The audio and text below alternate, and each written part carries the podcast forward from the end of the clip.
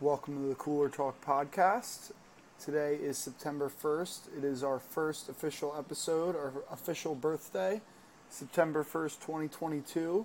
Thanks for joining and listening in to me and Colin. We got a great show today. Working Out the Kinks, episode one. We got a little intro to who we are, then we get into the State of the Union for the MLB, breaking down a lot of NL East talk with the Phillies and the Mets get into a little Penn State and Ohio State preview, followed by the rest of the college football landscape for the 2022 season.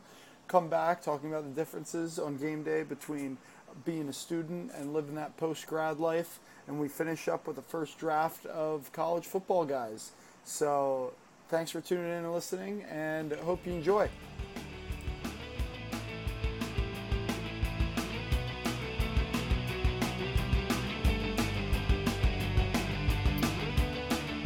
Rolling. Uh, welcome to the tool. Uh, sorry, welcome to the Cooler Talk podcast. Uh, our first episode. I'm Colin Parsh. Uh, just a quick background. I just graduated from Ohio State recently. Um, living the nine to, nine to five grind now. Trying to trying to see maybe this goes somewhere, maybe it goes nowhere, but uh, just trying to do something that I'm passionate about with one of my friends and. Uh, Here's my friend Dom to give you a little intro on him. What's up? I'm Dom, and it is going somewhere. It might not be up, but it's certainly going to go somewhere. Uh, my name's Dom from like the Philadelphia area, so repping all the Philly teams, and then went to Penn State and working that same nine to five. But when I log off, I'm ready to talk about sports, and that's why we're doing this.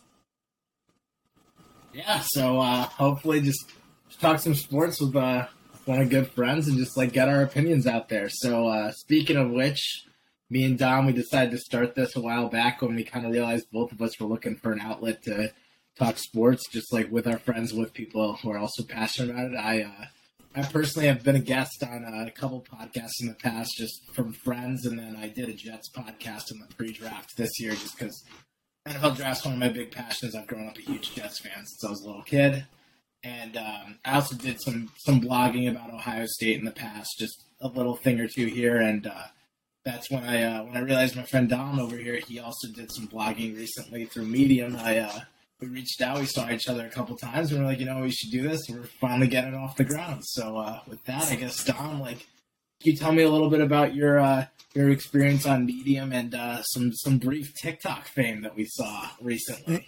Yeah, I like how you mentioned your passion being the draft because that's I feel like for most Jets fans that's about the high the night they get most excited for. Um, and as a Sixer fan that lived through the process, I can definitely attest to the draft night being a big night.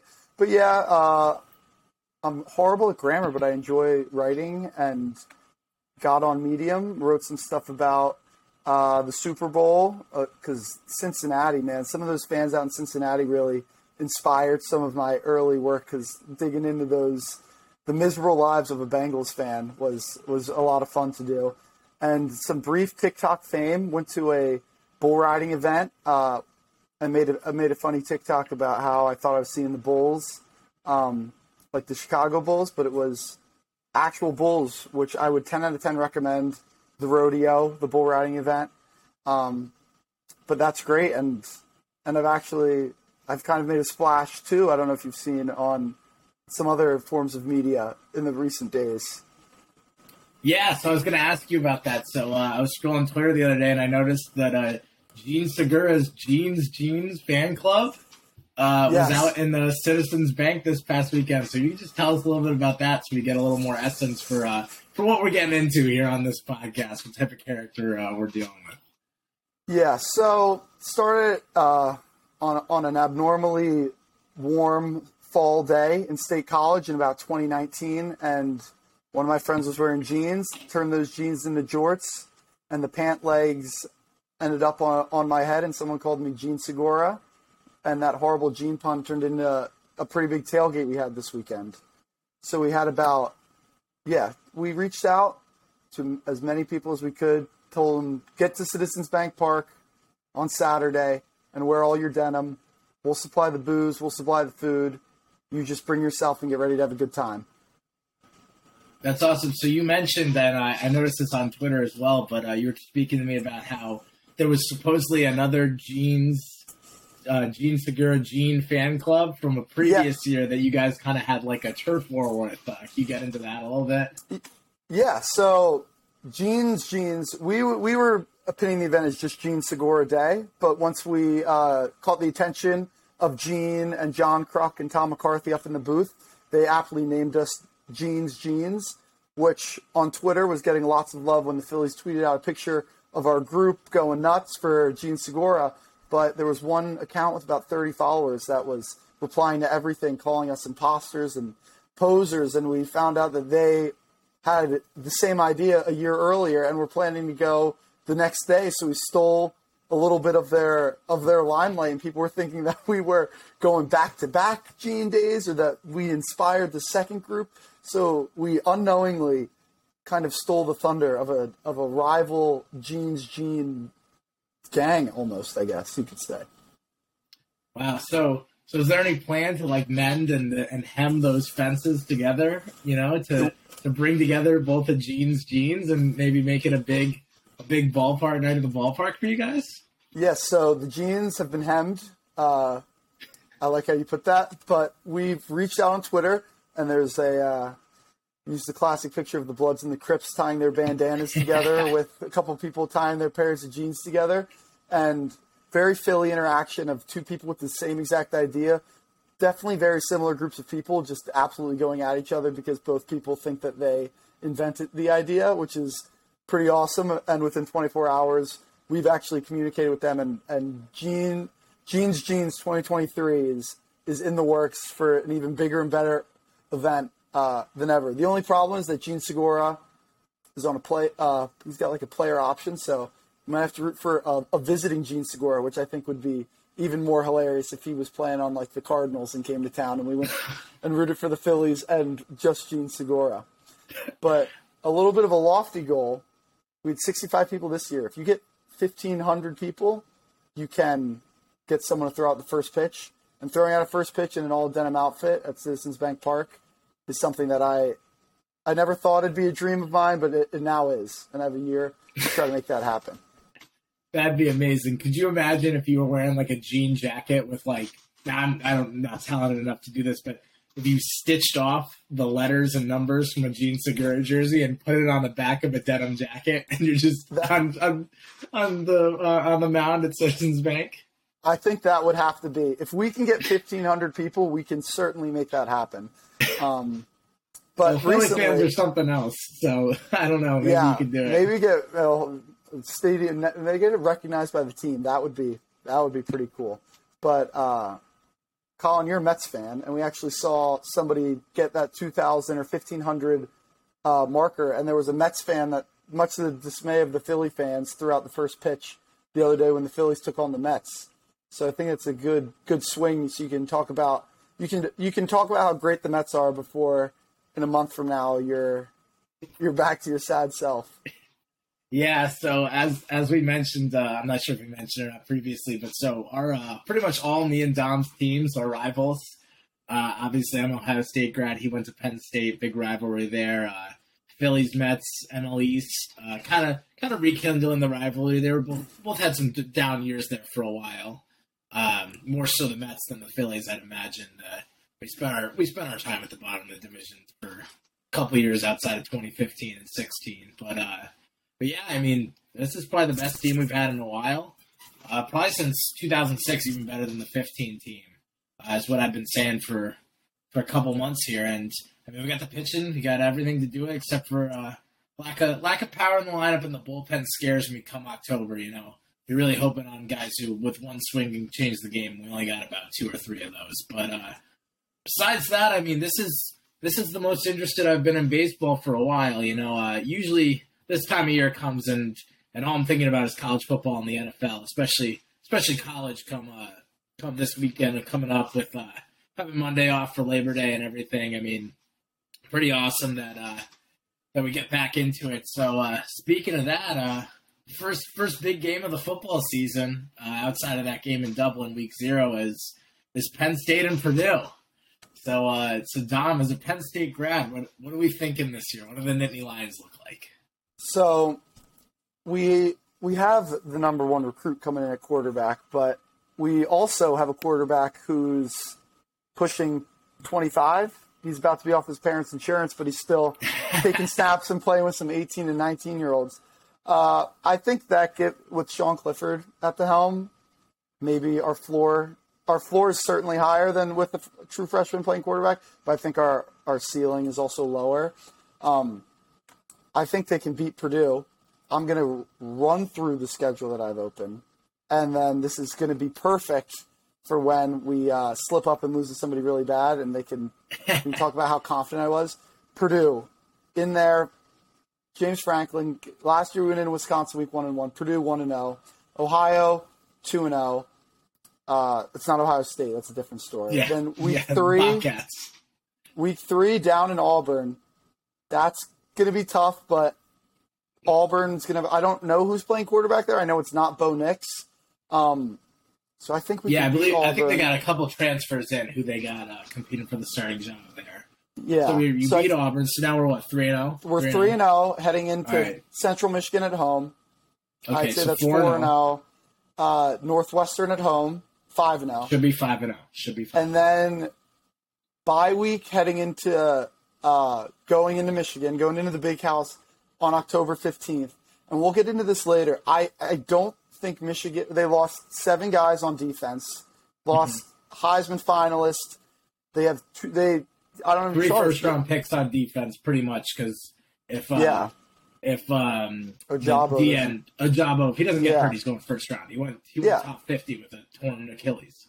and I'm not sure if you saw, but they're they're having two quarterbacks start the first two Yeah. games.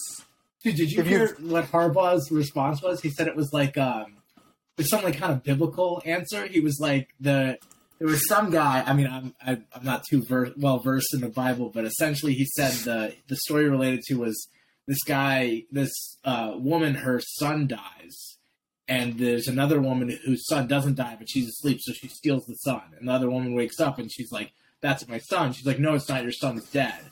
So they bring it to this guy to make the decision and he says, uh, "Okay, well, I'm going to cut the son in half, give you each half." And then the other woman goes, "No, no, no, don't cut it in half.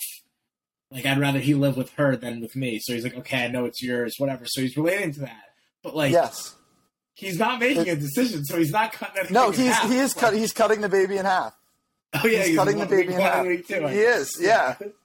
So I, I, do- I think that this is the big game. Sean uh, Sean Clifford has been in big moments, and if he's hel- healthy, like last year on the road, we are beating leading number two Iowa on the road, same point in the season, off the bye week.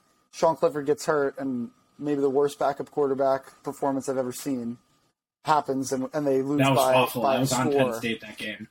Yeah. So I think I, I think that's their big win. I think they beat Michigan, and then the next week is the whiteout night game Minnesota, which I don't think Minnesota can hang. And I think they're seven and zero heading into Halloween weekend, and they're going to play the Buckeyes.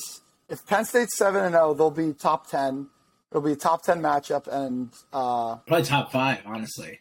yeah, and I and I don't think it it ends well for Penn State. I think they lose that game probably, and then they play Indiana the next week on the road. And if I know anything about this team, it's that they're emotional and they, there's a lot of momentum. And I bet and they think they probably, I think they're going to lose to Indiana. I think they're going to beat Michigan, lose to Indiana. I- They just whenever they lose the big game every year, it's like they come in bunches. Yeah, that Um, was our freshman year. That was the Michigan State game the day after Ohio Yep. State and then monsoon. Yeah. Yeah. Um, and then like a couple years ago with Michael Penix, they lost to Indiana week one and just the COVID season just threw in the towel in the season. Yeah, that one Um, that doesn't count. Yeah. Um, then they got Maryland at home, which if they, I think if they lose two in a row, they'll bounce back. Rutgers, uh, they'll win before Thanksgiving because they'll have boots on the ground in Piscataway. And then Michigan State like seems to have their number, but if they're that game at Saturday after Christmas, they're if they're they're nine and two, maybe they lose. Maybe they're nine and three, 10 and two. I think that's about where we end up uh, for Penn State, and maybe we're going to like the VR VRBO Citrus Bowl. That's my that's my conservative prediction. As much as I'd lo- love to say that they're they'll be going to the Rose Bowl, I don't think it's in the cards this year. So I have two big, I have actually three big questions for you about this Penn State Yeah. season. Is so the first one is about that when you talk about the whiteout, you know, we're, talking, we're going through the schedule game by game. You're saying, and then you know, big night whiteout game. Everyone's expecting you to say Ohio State. Yeah. Obviously, that's not happening this year, and that's because of you know Ohio State playing Notre Dame. That's taking the spot that's usually reserved for the whiteout because of the way they do these um, TV rights drafts. You know, Fox is always getting that Michigan Ohio State game at noon. Thanksgiving, like the weekend after Thanksgiving or Thanksgiving weekend, however you say it. And then the second pick is almost always Penn State, Ohio State. But the Notre Dame game this year, that's the reason it's a night game. So, how do you guys feel in Happy Valley about, you know, the whiteout being the Minnesota game this year instead of being, which is typically Michigan or Ohio State, it seemed, at least in recent years, or Michigan State if they're good. Like, Minnesota's obviously not bringing that kind of lore. It's not going to be a top 25 it might be top 25, but it's not going to be a top 10, 15, even a top five matchup like you guys have seen in the past. How do you guys feel about that? And then how do you think the, the fan base responds to that? Um, it was definitely split when the schedule came out about the, the night game. There's something about Beaver Stadium in all white put up against the dark the dark night sky with the Goodyear blimp footage um, that like makes the whiteout every whiteout I've been to has been a night game. Um, and I think there is like a different energy for a nighttime whiteout, so I do understand it. And I think if they can get well, to the whiteout's oh, always a night game, right? You do you mean it, it hasn't always been a, a night game. Oh, okay, I didn't know. It that. has happened at four and at noon, but I think that recently, because it's been a night game, that's been been the cries that it has to be a night game. Gotcha. Um, okay. Which I don't know if it has the same impact if it's if it's light out, which is interesting. But I think if Penn State gets, if they can get that win on the road in Michigan, that Minnesota game, which would normally be a trap game, is no longer a trap game. Mm-hmm. It's the whiteout. I think they come out, and if they're in a good spot, six and one, seven zero against Ohio State, I have no doubt that the Penn State fans are going to get up and be just as loud. And last year we did the weird, we beat Auburn, and then when we played Michigan, we threw in like a second whiteout, like a Yeah, student section whiteout. out? Or was it? The, Yeah, there was okay. like a there was like a student section whiteout, like trying to because we were doing well. Wouldn't be surprised if they if we're undefeated going to Ohio State, they're going to say whiteout Beaver Stadium again, which I guess would be cool. But uh, I'm more indifferent. I think the night is cool. The whiteout night games are really cool to be a part of, um, and I think the Ohio State game is also going to be electric, whether you throw that tag of whiteout on it or not. So uh, those are my thoughts on, on on the not doing the biggest game for the whiteout. Yeah, I mean, it seems to make sense. It seems like they're leaning more night game now because I'd imagine they would have went with the whiteout against OSU if it was at night. Uh, Yeah, unless for sure. some- I mean, obviously, For sure. not as connected to the fan base, but it's actually a funny story because I've, I've so I grew up watching the whiteout. Obviously, like Penn State is kind of like an East Coast, you know, type. Like for a football school, there's a lot of Penn State fans around me. A lot of kids go to Penn State from where I grew up, in like New Haven County. So um, I always grew up watching it. I thought it was the most electric atmosphere in college football. I never, I was never a Penn State fan, but I, I always got to uh, just, you know, sitting back watching it, especially when it was Ohio State. That Braxton Miller touchdown where he jukes like five guys, jumps over him. Joey Bosa's walk off sack. Like, I mean, they're all good memories from me being an Ohio State fan, but just in general, like you, I have to admit, even going to Ohio Stadium for three of my years of college, obviously pandemic year, didn't get to go, but we never had an atmosphere quite like that, except for maybe when we upset Michigan, uh, first time we were underdogs in the shoe, and then the comeback against Penn State our freshman year. That was unbelievable. Just but on a game in game out basis, Penn State has a superior atmosphere. So my brother actually went there freshman year. I was supposed to go to the Ohio State game. He couldn't get me a ticket. Sophomore year, I'm supposed to go with our friend Mike, our mutual friend who we Mhm. met through, and stay with you guys. Couldn't go. Got really sick. Could not like justify being in a car for six hours with other people. Then our senior year, the game gets canceled. Not canceled, but we can't go. And then Mike couldn't go because he was working for the basketball team, so I decided to stay. And then this year we were looking into going, and it just didn't make sense since it wasn't the whiteout to go all the way out there and Mhm. make it out for a noon game. It's just so much tougher. So I'm now 0 for 4 on attending whiteouts. So I'm hoping two years from now we all get together for the whiteout finally. But And we can have that night. always wanted to go. Yeah, we can have that night night Ohio State Ohio State Penn Yeah. State whiteout game, which is definitely a hard ticket to get, but if you can get your hands on one, it's it's definitely worth it. Um, you also had Yes. QB. You had a note about the Yeah. quarterbacks, which we kind of touched on. yeah, that's what I was going to ask you.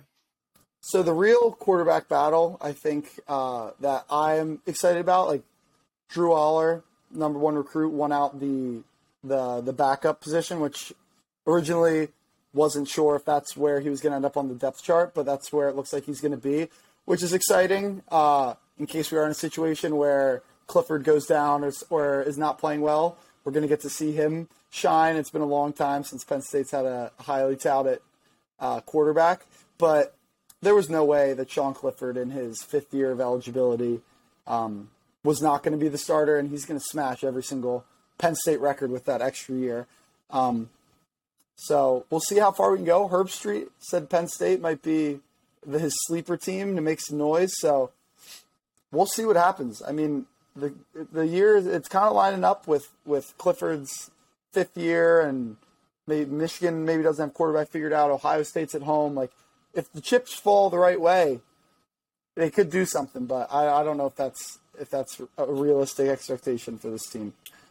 Speaking of quarterback, though, I guess I do have a question uh, pertaining to that. So obviously, um, you guys decided to stick with Clifford, uh, not this past off season, but previous one when you know after after Clifford went down, you guys had a guy. Uh, our our junior year, Clifford goes down in the horseshoe, and Will Levis comes back and not necessarily leads a comeback because you know you guys didn't end up winning the game, but you did cover. we the cover spread. they covered Yeah. the spread, so that's a comeback. So he comes in, he brings a huge different element to the team. He's power run, you know, almost like that, uh, almost like a college Taysom Hill style. Obviously, he's a much more refined as a passer than Taysom was. But Taysom was electric at BYU, you know. Probably both of them wearing number seven, kind of similar builds. That's why it reminds me of it. But especially his junior year, he was running a lot more. So he decides to transfer to Kentucky, and now, I mean, uh, full disclosure, I actually grew up with Will, and we played uh, we played like youth loose sports together and stuff before he transferred for high school. So I'm I'm impartial. I'm a big Will Levis fan, but um, so he goes to Kentucky last year for you know. I wouldn't say abso- absolutely lights it up, but has a great year. You know, him, Wan'Dale, you know, they had some great running backs, Rodriguez, I believe, solid defense. You know, Kentucky's got a good program down there. There's Stoops, and now he's, you know, he's showing up on some some big boards as a first round pick. I mean, CBS Sports had him a number one overall pick. Do you guys, as a Penn State community, feel like that was your chance at like the game changing QB? Because obviously, you had Justin Fields committed. He never ended up coming. He transferred. He decommitted, went to Georgia, transferred to OSU. But do you think you missed your chance with Levis, and now Allar's kind of like the next one of those, or do you guys not see it that way? Uh, I don't think about Will Levis as a what could have been. I, I just don't think that he would have worked out with how we run and play offense. Like, I don't think. I think they knew what they had in him, and Clifford's definitely more of a, a passer, and that's what the offense and Franklin want it. So I think even if we had him, I think if you switch positions, they're both probably not as. I don't think Levis is mocked in the first round if he's at Penn State last year and this year, and I don't think Clifford is as successful if he's at Kentucky. Um, and I don't know if Will Levis is the guy to like elevate Penn State to that next level. He's like a great player, um, and he's like fun to watch. But I don't know. I don't feel like we were missing out on him like we did when Justin Fields decommitted. But it is lining up nicely with Allar being a freshman and Clifford knowing it's his last season, where we won't have to risk the transfer portal or losing him because I think he's committed for this year, and then he knows that he's going to have the reins for for three years after that if you if he wants it. Yeah, that's going to be awesome when when Allar comes into the shoe next year, facing so Ohio State's backup right now is a five star McCord from the Philly area. He went to St. Joe's with Marvin Harrison's kid, Mm-hmm. so we got him from there, and you guys used pretty much used the Quinn Ewers commitment against us to go get Yeah. Allar, and then we tried to circle back after we lost Quinn and we couldn't get him. So seeing Allar, the the I believe he's from Medina or Medina. Yeah, I'm, yeah, I'm not from yeah. Ohio, but it's like Cleveland area, I think, and him coming back into the shoe as the best recruit in Penn State history, facing the the Philly guy. They, you know, not not necessarily Yeah. over him because it's the class before, but I mean, they picked guys over Allar. They picked yours and they picked McCord. So that that's going to be an awesome. That'll be Tom Rinaldi will be on will be on yeah. with that. oh, for sure. oh, for sure. Like the the Pennsylvania quarterback for Yeah. to Ohio State and vice versa. But it could be exciting. Both if they're both in their first year, we could have a couple years of a really good rivalry and and kind of renew that because it's been a little one sided uh, as of late. But yeah, hundred percent. I want to ask you now if we can move on to Ohio State. I, I don't really want to sit here and hear you say win 12 times in a row. So Notre Dame, I think, is is the biggest game, the first game. So you talk about how do you feel about Notre Dame, and is there if there's anyone else who you think could could pose as the biggest challenge for the Buckeyes? So this Notre Dame game, I mean, it's really hard to describe. So obviously left last year with a bad taste in our mouth in the regular season. The, the Rose Bowl was awesome, but you know, I'm sure you guys feel the same way Mhm. because Penn State's pretty competitive. But at, at OSU, if you don't make the playoff, the, the bowl game is really is really a nothing. It's it's it's pure entertainment. It's like watching the Pro Bowl.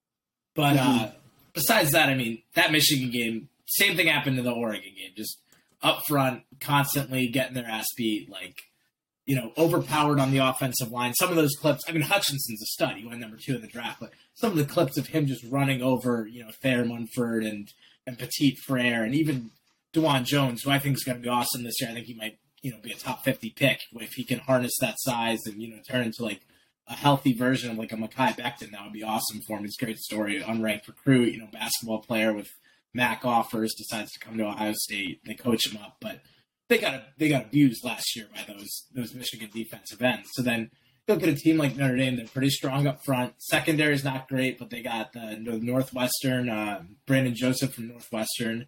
He's projected to go you know top three rounds in the draft. So I think people are sleeping on Notre Dame in this matchup. Um, I think our defense is going to take a while to come together. So I think our best chance is just outscore them, which luckily this year we kind of have like a more veteran offense. Last year we had those great receivers, but we were doing a lot of weird stuff on the offensive line. We moved our left tackle to left guard so that Dawand Jones could play tackle. We were pretty much playing four tackles. This year we have like a much more we have our, our left tackle from Cincinnati, who was the top, you know, five recruit in the country, is finally going to play left tackle in Paris. So I'm not too worried about the offensive line, although Notre Dame's pretty good up, up front on defense. I'm just more worried about getting stopped on defense. Like we're we're mm-hmm. young all over the place. We're going to be starting, I think, like five true sophomores at least, and then Mhm. the transfer in the back end. So I could see it being a high scoring game. I could see it being like a 42-28 final, where everyone kind of thinks like, oh, you know, like Notre Dame, you know, they're going to be a sleeper team this year. You know, one possession game with five minutes left in the shoe, like couldn't quite pull it off type deal. Like similar, like some Penn State games we've seen in the past, where it's never a super close game, but like they're always it seems kind of closer there. than it is. Yeah. Yeah. If you're Yeah, just so, looking like- at the box score. Yeah, so if we're talking spreads, 17 and a half, I'm terrified of that number. That's a lot of points for a top five matchup, especially because the public seems to be all over Ohio State. Whereas Mhm. usually you'd see that many points and it's, it's a trap because everyone would be on Notre Dame. It just doesn't seem Yeah. to be playing out that way. But uh, I definitely, I'm not afraid that we're going to lose. I just think that there's going to be a couple times in the game where it's like, what's going on here? Like Notre Dame's got their guy Mhm. first start ever at quarterback, and he's got 250 yards passing in the second quarter or something crazy Yeah. like that. But I think this is going to be this team. I think this is our best team since I think 2019, our junior year of college, was the best team Mhm. we've ever had. I think that was even better than the the 2014 championship and the 2015 team that lost to Michigan Yeah. State just because Fields was such a difference maker at QB. But um, I think the, the expectation for this team is national championship. I don't know if I don't. I agree. think- I agree. Yeah. It has I to be. mean- A lot of people are saying it's. Do do I even watch the season or do I just wait for January and watch Alabama Ohio State? Um, so I feel like we're on that crash course. There's a couple of the teams that I guess we'll get into that I think could make could could jump into that picture, and then obviously once you get to the playoff, uh, there's I, I, I almost said anything can happen, but unless you're from the Pac-12, anything can happen, I guess. Um, Yeah. but Clemson and Yeah. Georgia will be in the mix for sure. Well, But last time we said into- we were on a. Oh yeah, I was just gonna say last time we said we were on a crash course was uh, Clemson, Ohio State in 2019, and Yeah. then LSU came out of nowhere. So Yeah, you never so- know, but that would be the expectation. The expectation this year is championship for Ohio State, which obviously Mhm. everyone will tell you it always is. But I think this is the first time you can say it without being, you know, a little bit of a homer. So I Yeah. mean, that's twelve and zero national championship. You know, Mhm. I'm not worried about anyone on our schedule really, but I mean that's something that'll develop. If the defense makes it back and the sophomores show up, then there's no one in the Big Ten or Notre Dame or anyone who can compete with this team outside of Alabama. hmm That's fair. Um, so we have some other teams who were high and low on. Uh, do you want to jump in? You got Wisconsin at the top of your list here. The yeah, running I'm back huge on Wisconsin. Yeah, I'm huge on fin- Wisconsin. finally this year. 18, right? I remember Yeah. every every, Yeah. every time he had a run on Twitter, this kid's only 17.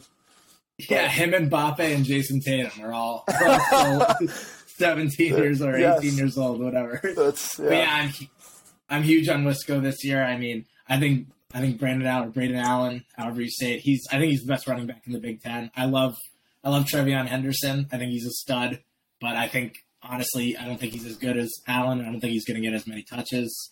Um, obviously, Graham Mertz isn't like the best quarterback, but he kind of reminds me of like a Clifford situation where it's like, okay, he was a pretty highly ranked guy. Obviously, he was much highly ranked than than Clifford, but you know, pretty highly regarded guy. Like he's been starting for you know, I think if you count the pandemic year, this is his third year. He's like the best recruit in like a quarterback recruit in Wisconsin history. Like, can he keep it together enough in that offense to like you know run their bootlegs, get the ball in space, like with that run game, and then you know if you look at their defense the past couple years, they're they're in the top five in every category.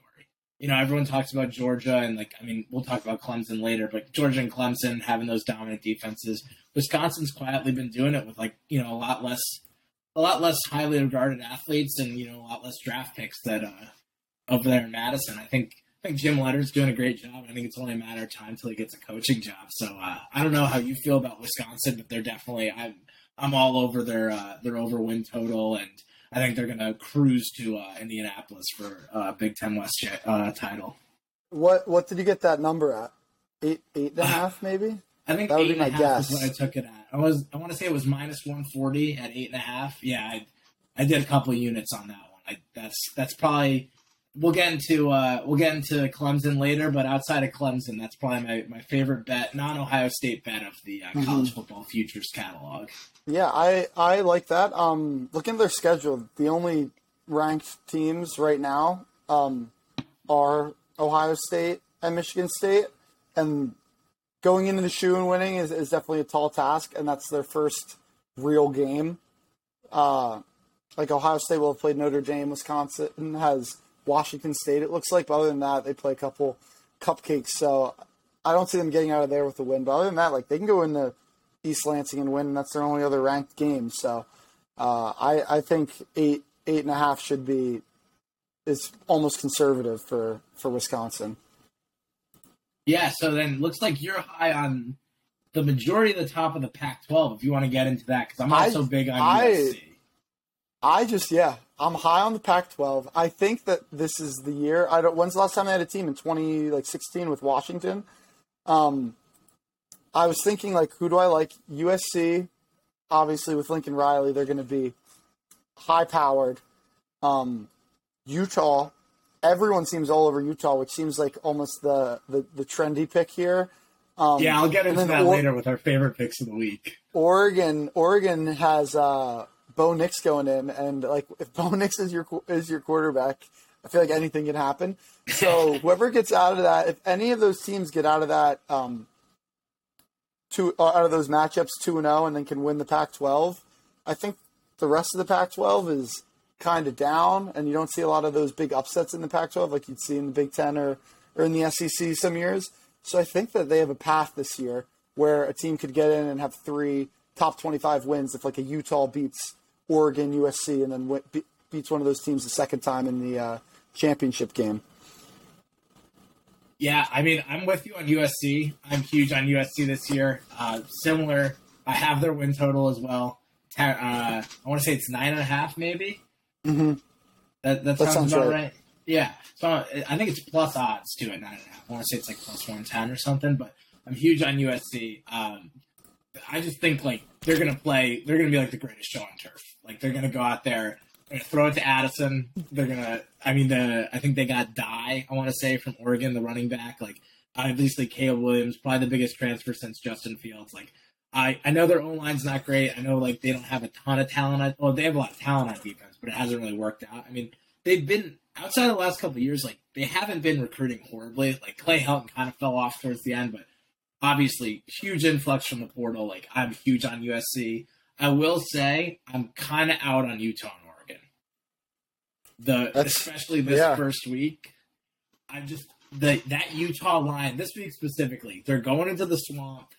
They're three point favorites against That's- an unranked Florida team. That, That- stinks. Yeah. That reeks. Uh, yeah. Yeah. I'm with you there.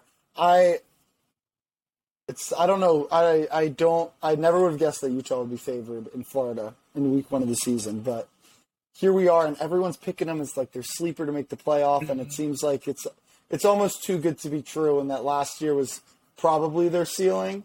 Um, because USC was down and they were able to just like out out muscle Oregon twice, uh, with Cristobal kind of having like one foot out the door as he like went to Miami like immediately after. So I don't think that they play other than USC. They got USC and Oregon. Like Utah could go eleven and one, but Oh yeah. so, but they might not be. But I don't think that they're competing with the Alabamas and the Ohio States of the world. Like they just don't have the they don't have the firepower to do that. Yeah, speaking of the West Coast and like some sleeper playoff teams, I actually am huge on BYU. Um, I didn't take their over total just because their schedule is so volatile. I mean, they play Notre Dame, Baylor. Um, who else do they play? They play some. I know they play Notre Dame and Baylor two of their games because they're they're uh, independent, so they play all these Yeah. like big. If you want to pull up their schedule real quick, so I know I want to say they have at least like They have, they play Oregon also. Oregon, Oregon. So, So, we got Notre Dame, Baylor. Oregon. I know who you're picking in that game. Yeah. Um, Arkansas as well. Yeah, yeah. So they're playing right like now. all So these they got pretty, four pretty four ranked games. Yeah. Yeah, and then I think their win total is like eight and a half, nine and a half. So like, I wanted to stay off that. They'll probably be more of a game to game team I ride this year, especially if we're getting some Mhm. good numbers in those games. But I mean, you return. They have all five offensive linemen coming back and their swing tackle. So it's six guys that they have like experience on the offensive line. They have their starting quarterback back. And I want to say they have all their skill position players from last year, except for Tyler Allgeier, the running back. I think they could have a similar thing to uh, when Zach Wilson was there, and obviously it was the COVID year, but kind of catch lightning in the bottle. You know, they're playing like a really tough schedule. If they go, you know, if they only lose one game, they're going to be in the discussion until the end, especially if Notre Dame, if they can beat Notre Dame, Yeah. and then Notre Dame maybe has, you know, two, three, four losses. We'll talk about that in the teams I'm down on. But I think BYU has a ton of returning talent. They got a great coach, and they have a, a sleeper Heisman pick at quarterback. Like, if you, I mean, that's a recipe for for a team that can sneak into the top. You know, seven, eight, go to a New Year's Six bowl. Maybe not playoffs, but be there till the end. hmm It, uh, in my mind, if they like really want a chance at the playoff, I think they have the schedule to do it, but they got to run the table, not being in a in a major conference. Hundred Um, percent. If they want, if they want that four seed, they they've seen Cincinnati model. You go undefeated. You win high marquee games. You know when you have them on your schedule, like that Notre Dame game last year. That was Yeah. that was essentially a semifinal game. Yeah. Um, and they had the the conference championship to to show off a little bit and could get that 13th win, um, which kind of put them over the top. Um, do you have anyone else? Who else do you really like? Do you have anyone that we didn't talk about who's who's your favorite? You got somebody, right? Yeah, I got a couple right here, so I'll just touch on uh, before I get to Clemson. I'll just touch on a couple real quick. They're just because they're more they're more niche picks. They're not necessarily Yeah. going to be playoff contenders, but I love Maryland bringing back uh, Tagovailoa's got another year in the system. I mean, he's not fantastic, but he's a good quarterback. Obviously, he's got some experience in the system, and then uh, he was with Locksley at Alabama for that first year anyway, so it's it's his third or fourth year in this system. They bring back Dontay Demus, who was a beast last year until he tore his ACL against Iowa. And then Rakim Jarrett is five star receiver, border. If you look at some mock drafts and stuff, he's a borderline first round, top fifty pick kind of guy. He showed off all his big playmaking ability last year, and then they also have an offensive lineman who's going to go in the top fifty most likely, and a defensive end. So all the positions that you want to see that first, second round talent, they have somebody, and they've all been together for a few years. And I think Locksley is a good coach. I think he's a good schemer. I think their win total set at like six and a half, maybe six even. And that's what I like because I think Michigan State is down this year. And I think obviously the Big Ten West, those crossovers they get, you know, they'll play Rutgers too. Like there's a lot of easy wins on that schedule. I think they just need to upset one, maybe two teams in in a weaker Big Ten or a, a top heavy Big Ten this year. I would say. Yeah. So Yeah. I like them. I like K State. I think Deuce Vaughn is one of the best players in the country, and I think Adrian Martinez in a new system with a fresh start could definitely return to that freshman form where he almost beat Ohio State in the shoe, and that was an Ohio State team that a couple weeks later beat the doors off of Michigan when they were the number three team in the country. So really like them in the Big Twelve. I think they could even threaten to make a Big Ten, a Big Twelve title game. Um, and then last one that's like a smaller under the radar would be North Carolina. Their top, uh, the last three recruiting classes all t- finished in the top 15. So that's your freshmen, sophomores, juniors this year. Quarterback's a former top 50 guy, Luke Maye's brother. Obviously, the famous shot against Kentucky, former first team All American. His dad was a football player at UNC. Kind of all coming together for them. And then I like to buy a team, like buy the dip when they're low. Obviously, everyone came in big on them last year with uh, Sam Howell.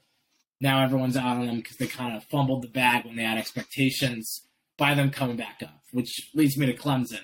Everyone's down on Clemson because of what happened last year. Last year they lost three games. That was like their horrible year. They lost three games, and one of them was the national champion, essentially three nothing because the only touchdown was on a pick six. They have the best defense in the country by far. They have two arguably top 10, 15 picks on the D line in Bresee and uh, Murphy. They have another former five star who came back for his fifth year, uh, and Xavier Thomas off the edge. And then I think if DJ sucks like he did last year, they'll put in Cade Klubnik, who, according to everything I heard coming out of like Elite Eleven and stuff, just listen to podcasts, reading articles, he's even better than Quinn Ewers, who was supposed to be the game changing, all world, everything. He won the Elite Eleven over Ewers, so I think it could be a Trevor Lawrence, um, Kelly Bryant type situation where DJ looks really good for a little bit. They stick with him, or if he starts the wheels start to fall off, you have that five star backup in there in a better ACC than usual. But I still think they got a couple tough games on their schedule. But I think Clemson's going undefeated. I think they're your they're your two or three seed in the playoff. How do you think? How do you feel about that? Uh, I think that they are definitely. I wouldn't know if they're people are sleeping on that much. They're what are they right now? Number three, number two, three. Yeah, they they are top five. I just mean more like the you don't Yeah, see them in I- as and I- many playoffs. And I'm almost in. I think the ACC overall is down. I think that they can get back to the playoff. If they only lose one game, they'll be in. Um, I don't think I. I'm gonna. I DJ is gonna have to show it to me. He's gonna have to show it to me before I buy stock of them to win a national championship. They can certainly get to the playoff, I don't know if they can beat Alabama or Ohio State with uh, DJ. But if if this backup, if they decide to go with the with the other kid and he balls out, then maybe things change. It's a long season. A lot of things can change. Maybe Alabama and Ohio State aren't as untouchable as everyone's making them out to be. Um, but Clemson's always going to be in the mix as long as they have Dabo. So uh, I, I'm with you there. I think that they're going to be they're going to be a ten, definitely double digit, maybe even eleven or twelve win team by the time they get to the postseason. Yeah, so if you want to get into the teams, I noticed you put two teams down here on who you're pretty low on. So you want to talk Yeah, about so- Michigan and Pitt real quick? Yeah, I think we kind of touched on, on Michigan earlier. I think if you have two QBs, you have none. They're cutting they're they're King Solomon cutting the baby in half. Yeah, Um, that's what it is. I I think they're just not going to like they uh, like they did it last year. They won the Big Ten. They went to the playoff. Any sort of like adversity, it's almost going to be like a Super Bowl hangover. I feel like for them, especially early on, if they don't have somebody who can like right the ship at quarterback, who can make sure everyone's ready to go week in and week out, which it seems like they don't have. Um, so like I just don't think that they're going to be as great as as they were last year, and I just don't I don't think they can be, which is why I think maybe Penn State gets that big win in the shoe. Um, but the other team I have down on, I, I don't think I could be a real Penn State fan. I got these these Pitt fans of one year of they win they go they win an ACC championship, and they're hanging they're they're throwing parades like they won the national championship. Um, I've been getting a lot of flack from my my Pitt buddies, being a Pennsylvania guy, about how great they are. Kenny Pickett was great. Two glove Kenny, he got the job done, and, and Clemson's down year, they were able to take advantage. The best they had, the best wide receiver in the country, and the second that the transfer portal opened, he left. That says something to me. Uh, Slovis, I think, has had opportunities to play against not great teams in the Pac-12 and hasn't done it. Um, I think that Pitt is going to be disappointing. I think they're going to lose tomorrow night or Thursday night to West Virginia. Um, those West Virginia fans are rowdy. They're going to take over Pittsburgh. It's going to be mayhem, and Pitt is like on their high horse. They need to be knocked down a peg, and I think that happens week one, and then I think it's a reality check, and then Pittsburgh remembers that that they're Pittsburgh. Yeah, hundred so. percent. I mean, I don't think they have any business being ranked that high. I mean, I just I've, have you ever tried in the past to like rank twenty five teams? Like I remember when it's, I was a kid, I tried to do it. It's it's horrible. Yeah, it's especially like, when no, no one's played a game. Like yeah. they're they're gonna we're gonna see what they have. Like they were good last year. I don't think they're gonna be good this year. I I just I cannot imagine a world where Pitt becomes a, a constant household name in college football. Yeah, they, think, like, they I might mean, prove me wrong. Brawl, but... I like the under in that tomorrow. I think I think both teams just kind of suck. But like it's cool to see like oh these two former USC quarterbacks like yeah, they're in this like yeah. big new offense. Like Pitt lost its offensive coordinator too. Like this guy runs the ball like sixty percent of the time. It's going to be an unrecognizable team to last year. And yeah, like even though they I, returned I, a ton of talent they lost their two big guys who are like I mean you take the best receiver and a quarterback off and a first round quarterback off any team like that's not the same. I mean if you took I mean, obviously, Ohio State just lost two first round receivers. Like, if you took Stroud and Smith-Njigba off this team, that's that's a completely different team. I don't care if you keep everyone else. Like, yeah, that's the fact of the matter. I agree with you on Michigan. I think last year they caught lightning in a bottle. Harbaugh tried to leave. He would be on the Viking. He would be coaching the Vikings right now if he had anything to say about it. You yeah yeah. Think, you got to weigh your options. Yeah. so yeah, it's like if you're really one one one foot in the door, you might. Mm-hmm like that team, they're they're going to take a step back. They have to take a step back. So, hundred percent. Yeah, that was. I mean, that awesome year for them. Like obviously that that sucked. I was in Ann Arbor for that game. That was that was it was horrible. It was it was terrible. Mm-hmm. I mean, mm-hmm. I never thought I would see that happen. At least till I was in my thirties, maybe. I think I knew coach, but here we are. Uh, excited for that game in the shoe. That should be interesting. But uh, speaking of Michigan, I'm actually really low on Michigan State too. I think mm-hmm. similar situation last year. I mean, you know, they got uh, got a bunch of guys out of the portal. That Kenneth Walker guy, he he ran all over the Big Ten. He obviously almost single handedly beat Michigan in East Lansing last year. I just I don't think you can keep repeating that. Like I don't think this is college basketball where you can you know bring in some high major transfers or some guys that didn't work out and piece together a five man six man rotation. Like this is like you know this is college football. You got to have some consistent recruiting classes, and I think Mel Tucker will pull together. I just I think that people are thinking of them a little mm-hmm. too high, and their win total being seven and a half reflects that. Uh, yeah, down seven, on them. Win total of seven and a half for the for a team that's ranked 15, and then Penn State playing almost an identical schedule, but throw Auburn in there is eight and a half and unranked. That's like confusing to me. I think people mm-hmm. are like, I think Penn State's going to end the year ranked. I'm not worried about that, but I think Michigan State probably ends the year unranked. Um, they got I think Penn games. State is the second best team in the Big Ten East. Hundred percent. I think they're better than Michigan. I think they're better than Michigan State. Yeah, and I think I, I think that hopefully they can show that. Um, I I really like having a veteran quarterback. Mm-hmm. Um, it's really it's really fun when you have the freshman and you don't know what he could be, but having some some consistency at least to start the season is going to be is going to give me some comfort come Thursday night. Yeah, um, and then I mean, think about last year's season. So you lose that bullshit game to Illinois. I mean, I don't know what the heck happened there. Classic Penn yeah. State trap game. But then you lose to Iowa. If Allar's your backup last year, you beat Iowa. You beat the number if, two team yeah. in the country on the road. Yeah. And then Ohio State's a top five matchup. You don't have two losses anymore. Mm-hmm. You know, that's a whole different game. You guys covered again in, in the shoe last year. So I think Penn State's being slept on considerably. Obviously, didn't want to take their win total just because. Yeah, it's one of the biggest rivals. That's pretty tough to swallow. As much as I, as much as I like a gambling win, that's that's not someone I want to root for for mm-hmm. for you know 13 weeks this year. Which which brings me I to think my last team. I oh, think sorry. you got to root for him for seven weeks though, because a, a, top five yeah. matchup would be a lot of fun. Um, That'd be awesome.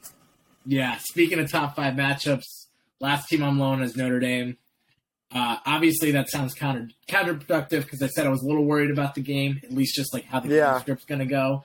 I see it being up and down. This just gives me the vibe of like, I don't know, like not really like Virginia Tech, but almost Oregon last year without the loss, where it's like they show up in the shoe one of the first two weeks, you know, like it's kind of a weird game. It's never super close, but like let's say we beat them by 14 and they cover and they put up like 28 on our defense, everyone's gonna be like, hey, Notre Dame, you know, 1st Mhm. start, first game for the head coach, going into the horseshoe. That's a tough environment. They, you know, they kept it close, this and that. Like it's gonna be a great team, and I could see them winning like seven, eight games. You know, like losing you know, four or five games this year because like they have BYU, they have Clemson, they have obviously Ohio Mhm. State. They're going to And- play USC at the end of the year, where Yep. you gave a whole year to that team to gel. Like that's, I think that's a team that's losing at least four games, and like obviously that's not like a terrible season by any means. But I mean, Notre Dame's been consistently good in ten wins a season. Like they're they're at an eight and a half right now. I personally have the under. I like that a lot. I I just don't think they have the high level talent on offense at the skill positions outside of Mayer at tight end, who I think teams will be able to scheme around a little better than like an explosive wide receiver, a running back, a quarterback,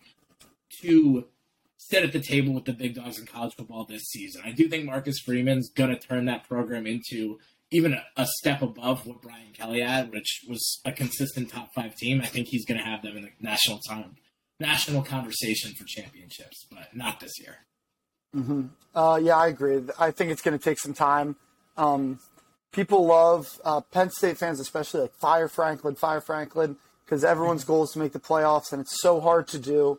There's four spots, and two or three of them are normally Clemson, Alabama, Ohio State. So it's a lot of teams fighting for one or two spots.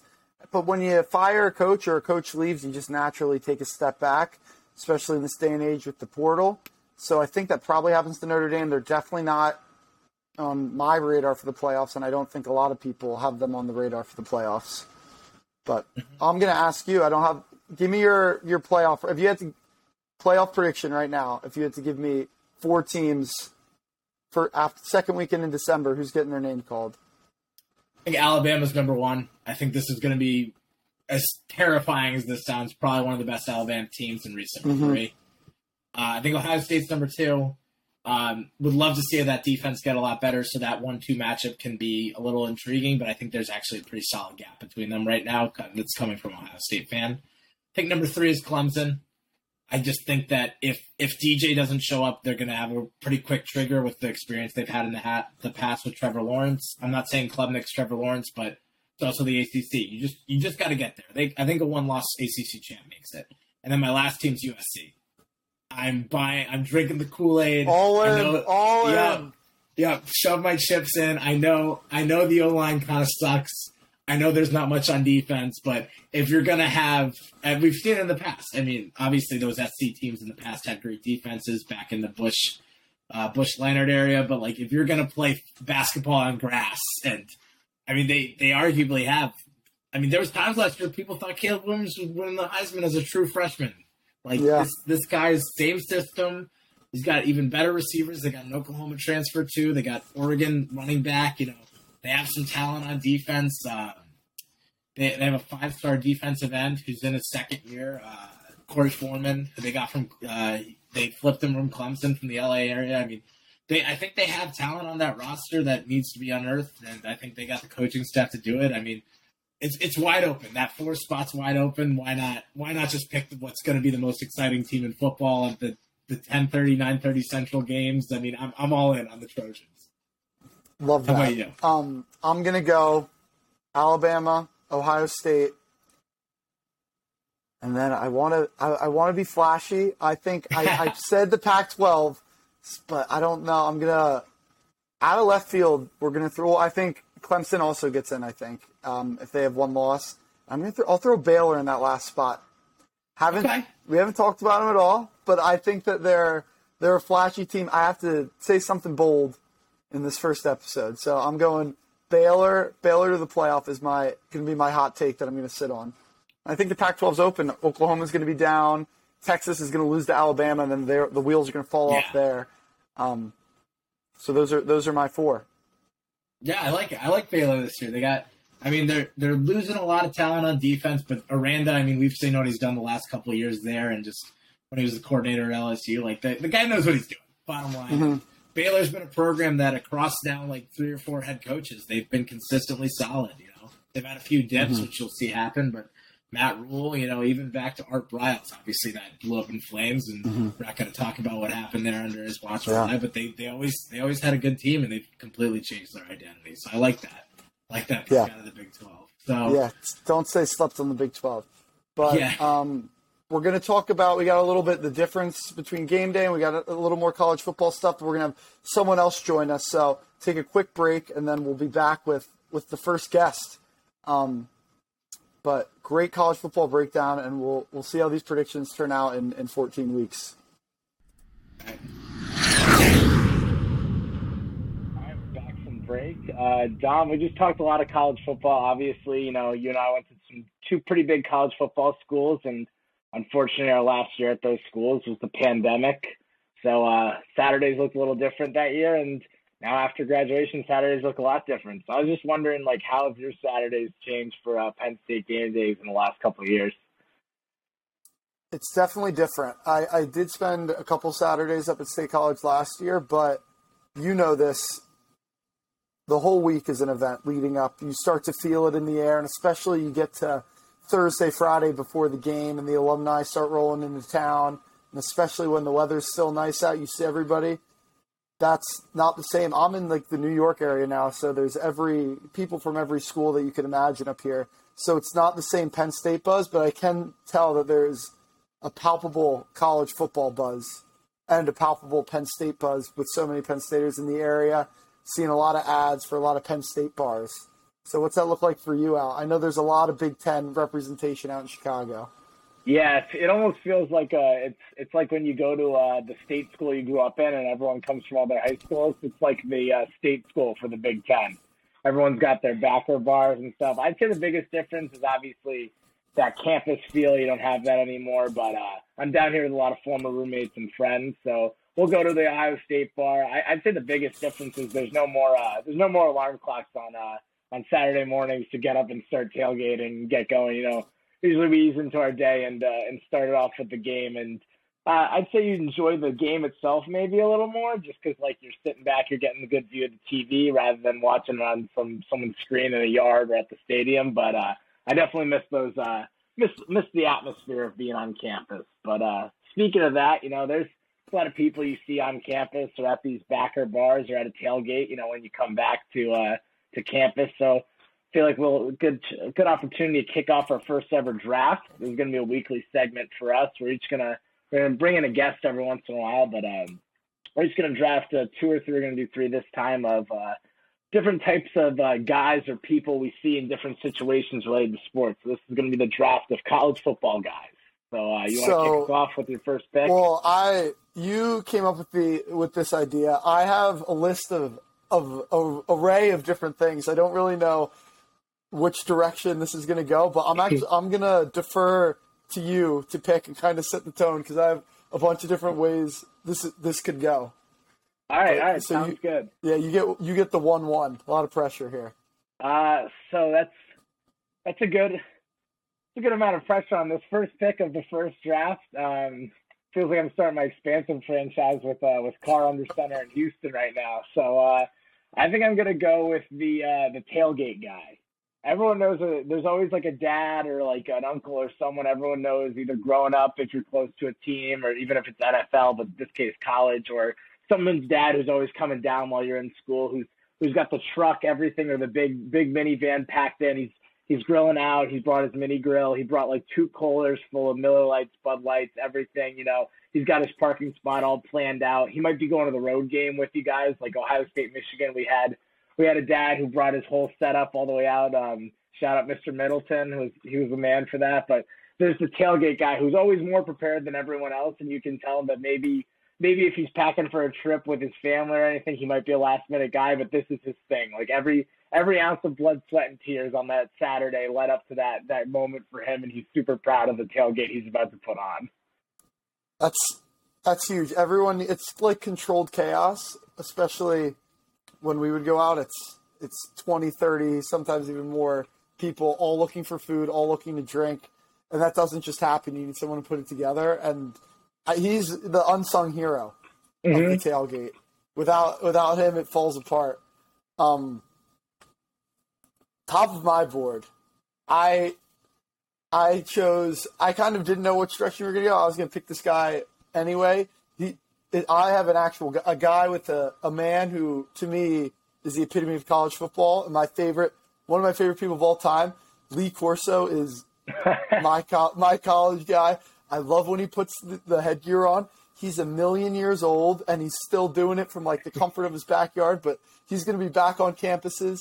He's got the moments where he's calling someone's kid a midget and and he's uh, and he's slamming the fish on the table. Uh, I'm addicted to Lee Corso, and the older he gets, like he just does not care at all. Our freshman year at Penn State, he came and he uh, went out. We held him up and did the uh, like he crowd surfed, which was incredible to watch him do that. Um, he's my favorite college football guy, and he's he's who I'm taking at the at the my first pick in these drafts. All right, so you want to go snake? You'll go. You'll go two then, since I got one one. Uh, yeah.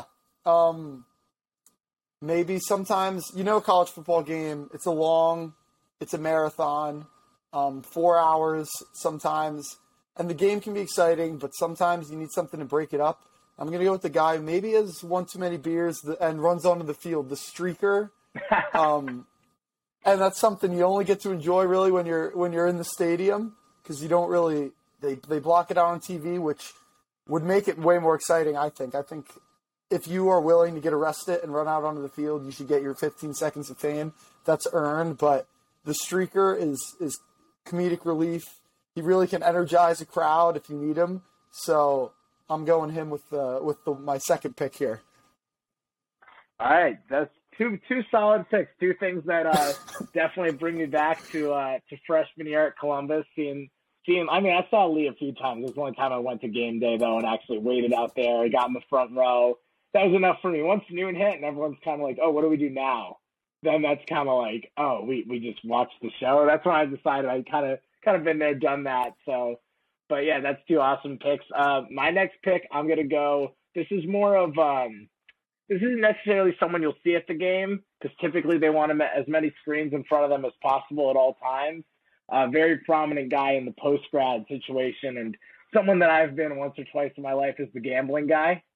He's got like three teasers going. He parlayed all the favorite money lines because you know he can't lose that one. It's still minus five hundred. You know he he paid up to to pay off for all his other lost bets from Thursday night. You know he's got he's got every player prop, and he's been spending the whole morning on prop builder when you, everyone else is getting ready to go to the go to whichever bar or go to the stadium if you're still in college. You know, this guy, he's telling everyone about everything he thinks about, where the money's going, how everything's a rat line. You know, I've been I've been known to throw those things around. So this the gambling guy is just your classic, especially come early weeks of the season when you get these non-conference matchups and there's not quite as much data on the, these kind of teams yet. So that's one.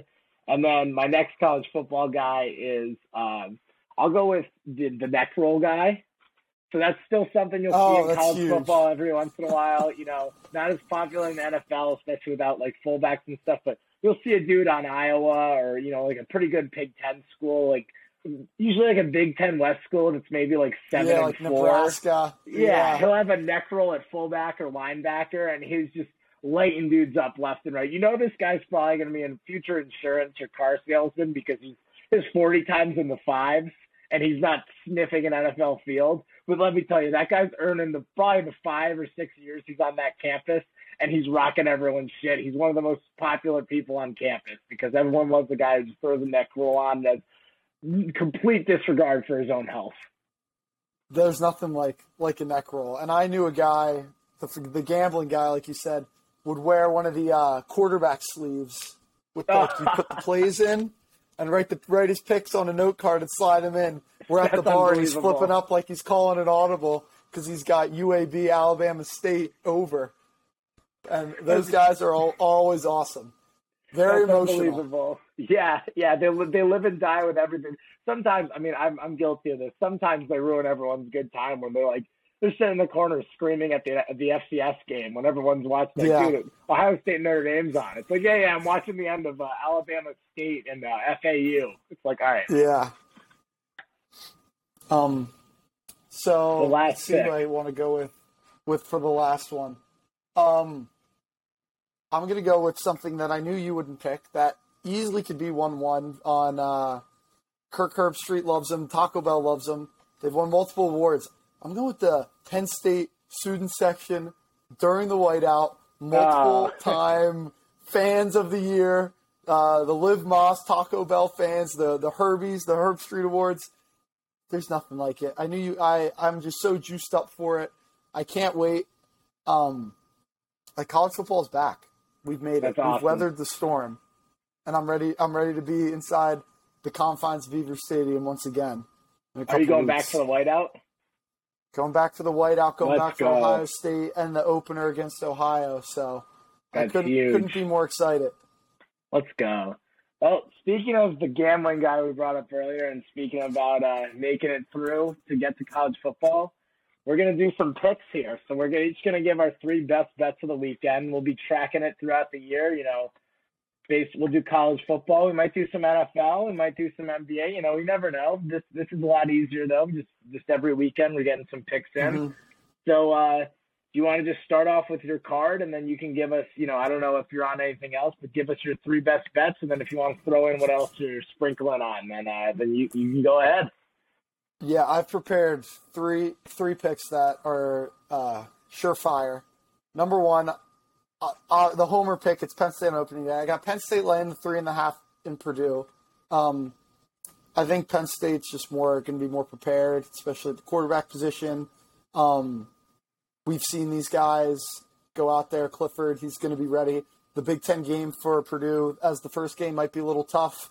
Last year we went into Wisconsin week one and one. I think they'll do it again, and I don't think it's it's going to be close. So they might end up on the wrong side at three and a half, but I'm confident that they can get a cover there. I don't know how you feel about that.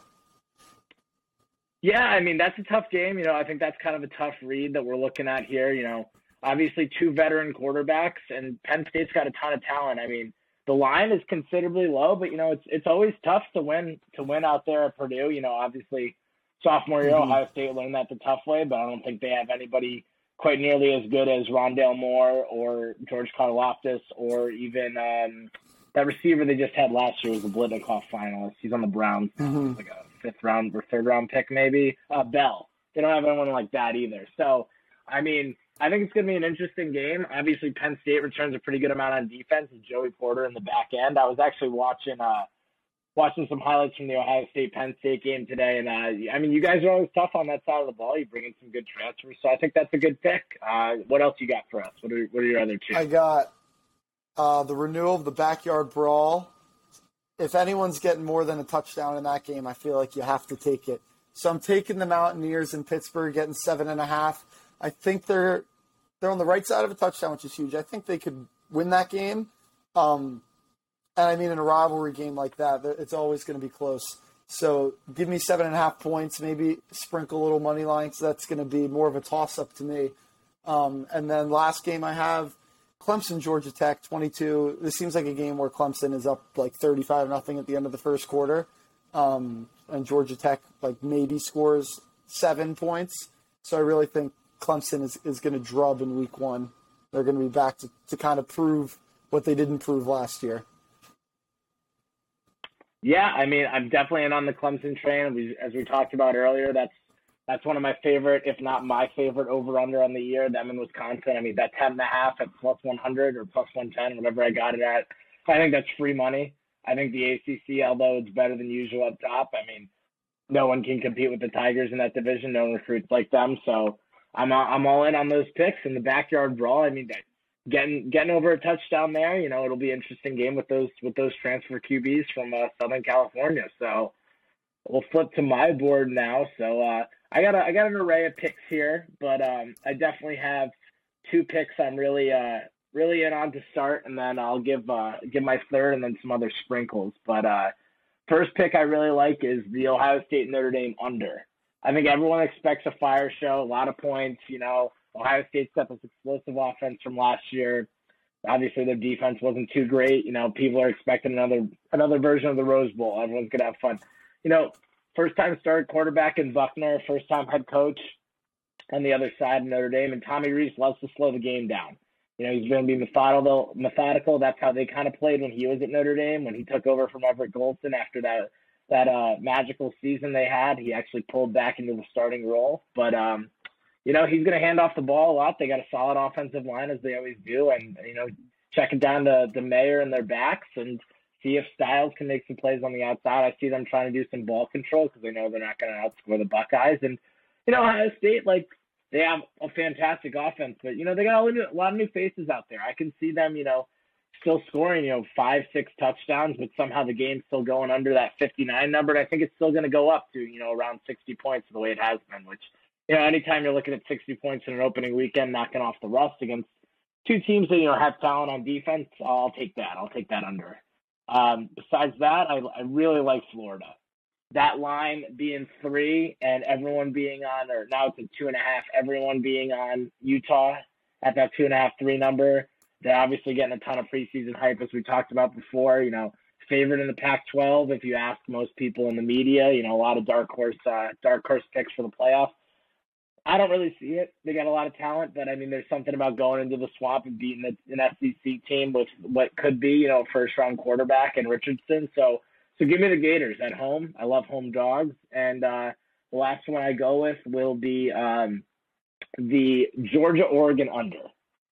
Uh, Bo Nix in the new system. I, I see him turning the ball over a lot. I know Georgia lost a lot of key pieces off that defense, but they have you know two future first round picks up front. They have Kelee Ringo on the back end, and the way they recruit, I'm sure they got five more guys coming in ready to take a spot and really show out. So uh, a lot of a lot of people, the public on the over in that one, a low number. It's 53, but I'm taking the under there, and I'm also sprinkling on the team total under for Oregon, as well as two other bets that I like, but not quite as much as my top three. I like the over in App State UNC. UNC just let up 24 points last week to a team that barely fielded a team, and App State, you know, I mean, lost a lot of pieces off that defense from last year that was still, you know, solid. They gave up 59 in the bowl game. I mean, it was to Bailey Zappe in uh, Western Kentucky, but still, you know, 59 points for a less talented offense than they're probably going to see with a lot of skill. One of the best receivers in the country with Downs on um, and UNC, and I think Maye is going to have a pretty strong year. So give me that and over. And then lastly, I like uh, Miyan Williams to score a touchdown in the Ohio State game. I know he's the backup running back, but somehow in Ohio State, I always see those vulture TDs come out of nowhere. So those are my picks for the week. Uh, we got your picks. We'll be keeping track of those, but uh, I like where we're at. Hopefully, we're going six and zero oh this week. That would be nice. Couple unders surprised me from you. Yeah, Georgia. Georgia's favored in that game by like sixteen, like seventeen points. They're mm-hmm. a team that they might be able to cover a seventeen point line if they get to twenty one or twenty four with how oh, they played, yeah. especially last year. So, uh, it's going to be exciting. We got a lot of great matchups this week. The way they've shifted the schedule around in week one, there's not not a whole lot of cupcakes on the board. We got a lot of ranked matchups, and it's going to be going to be a lot of fun from now until until early January. Yeah, hundred percent. I'm looking forward to it. Uh, I'll make note of those those playoff picks we made and those picks we just took in. So I mean, looks like we're wrapping up on our first episode here.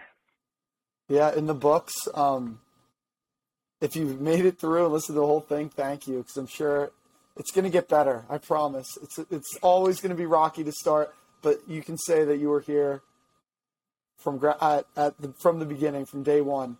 So um, thank you. Cooler Talk episode one in the books, and we'll we'll see you same time next week.